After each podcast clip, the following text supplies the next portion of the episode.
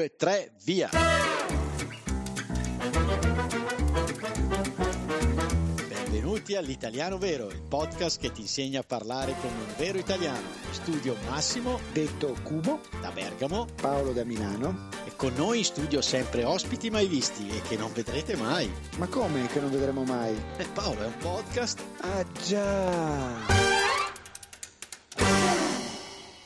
Viva, viva, viva l'Inghilterra, pace, donne, amore, libertà.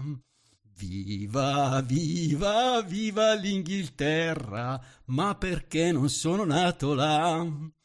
Paolo, ciao e benvenuto. Ciao Max. Sei sempre molto contento, come mai questa canzone qua? Eh, perché vorrei, hai sentito la canzone che sarebbe piaciuta a Ornella, eh, perché è un cantante che piace alla nostra parrucchiera Ornella e, mh, nostra, nel senso mia no, ma mh, vorrei essere nato là per essere un suddito di Re Carlo. Non so se hai visto Ah. la sua incoronazione, è stato un qualcosa di strepitoso.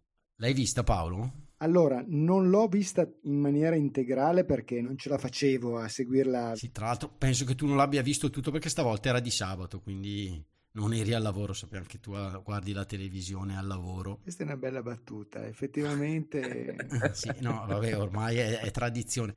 Quindi addirittura sentivo durante questa in- incoronazione che il rito ha radici che affondano nella storia biblica. A me questa tradizione che poi è storia veramente Eh mi fa impazzire. Cioè, è stato bellissimo secondo me ed è bello mantenere queste tradizioni a prescindere da quelle che siano perché sono storie, sono ricordi e ci differenziano e ci rendono particolari e- ed è tutto così interessante. loro sicuramente sono particolari. Eh beh, E quindi Paolo, però mi è venuto in mente che anche noi abbiamo avuto un sacco di re, cioè ci sono quelle cose che tipo delle elementari che uno si ricorda sempre, non so, tipo la Mesopotamia, terra tra due fiumi vuol dire, no? Non ti ricordi tutte queste cose che ti rimangono impresse? Sì, il Tigri, l'Eufrate. Esatto, oppure i vassalli, i Valvassini e Valvassori.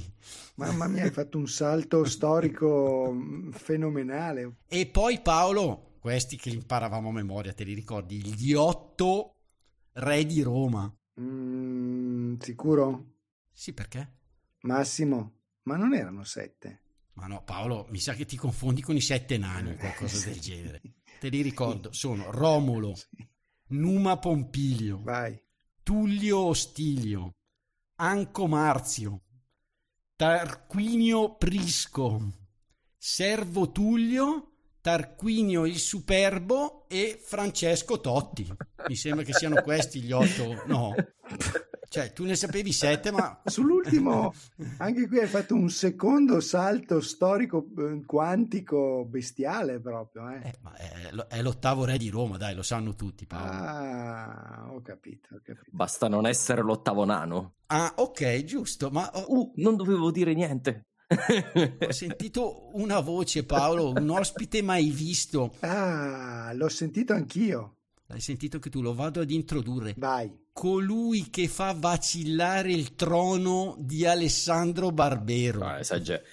Il miglior nemico dell'italiano vero. No. è un grande amico. Però non so perché mi è venuto questo miglior nemico. Salute e salve a Marco Cappelli del podcast Storia d'Italia. Ciao Marco, benvenuto. Salute e salve, a questo punto lo devo dire, insomma. Grazie mille, Massimo Paolo, è sempre un piacere ritrovarsi, insomma. Dopo un po' di tempo, ma ci siamo divertiti tanto l'ultima volta. Però volevo dirvi, prima di parlare di cose serie, visto che avete parlato di Re Carlo, ma voi sapete che io e Re Carlo, noi ci, noi ci conosciamo molto bene, io e Re Carlo. Questo, Ah, ma sì, è un amico d'infanzia, della mia Ah, infanzia. davvero? Allora, prima non ti facevo così vecchio. accidenti, quanti anni hai? Eh, no, infatti, io avevo praticamente tre anni, no, quattro mi sembra, quattro anni, e eh, eravamo in visita con i miei genitori a Padova, il museo di Padova, e a un certo punto notiamo che non c'è più nessuno dietro di noi, e arrivano delle guardie che, stavamo su una salendo una scala, arrivano delle guardie che spingono, fate passare, fate passare, eh. E dietro c'era Re Carlo, Mamma mia. re principe allora ovviamente, perché stiamo parlando di... Allora principe, sì, di Galles, no? Esatto, esatto, stiamo parlando degli anni Ottanta. E mio padre però, da bravo democratico italiano, nemico della monarchia, non l'ha fatto passare. Si è impuntato e ha detto no, ci siamo noi davanti, perché dovete spingere? E quindi siamo arrivati poi nella stanza, diciamo questa sala da visitare, e quindi c'erano nella sala Carlo, le sue guardie, mia madre, mio padre e io e mio fratello che correvamo insomma intorno al principe. Incredibile. Quindi io e Carlo ci conosciamo, quindi mi sono stupito che non mi ha invitato. Ah, ah ecco, ah, beh, in effetti sì. Eh. Quello, in effetti, non è stata una bella, una bella mossa. Insomma, ci conosciamo da così tanti eh, anni. E già io mi aspettavo che lui ti invitasse e tu dici porto un amico. È un classico quando vai alle feste, porto un amico e sarei stato io quell'amico.